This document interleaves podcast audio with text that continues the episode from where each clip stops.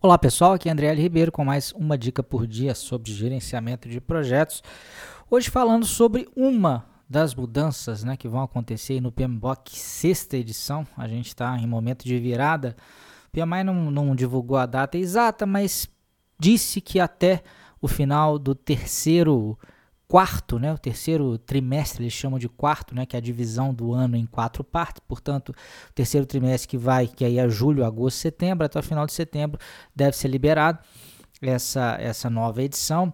É, e uma das novidades que já estão sendo é, divulgadas, né, porque foi disseminada tempos atrás uma, uma versão draft de rascunho, justamente para que a comunidade pudesse colocar suas opiniões em relação ao trabalho que já tinha sido feito.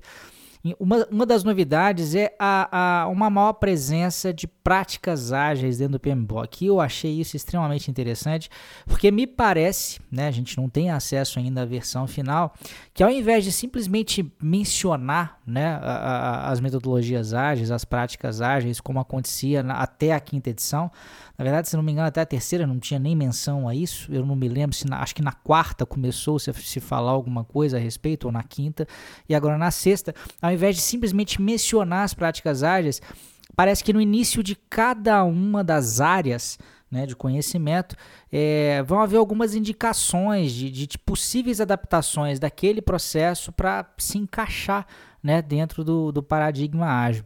É, como eu estou dizendo, é, como a, versão ainda não foi uh, definida, né, não foi entregue de fato a sua versão final, a gente não sabe exatamente como que isso vai aparecer, mas uh, se for realmente dessa maneira, né, uma, uma forma de personalização das áreas de conhecimento, seria algo realmente bem interessante, né? Porque acho que seria mais uma forma de acabar com essa besteirada que existe por aí de querer colocar uma coisa contra a outra, né?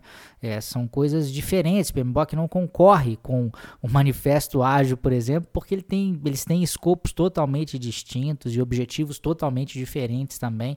Né? Uma coisa complementa a outra.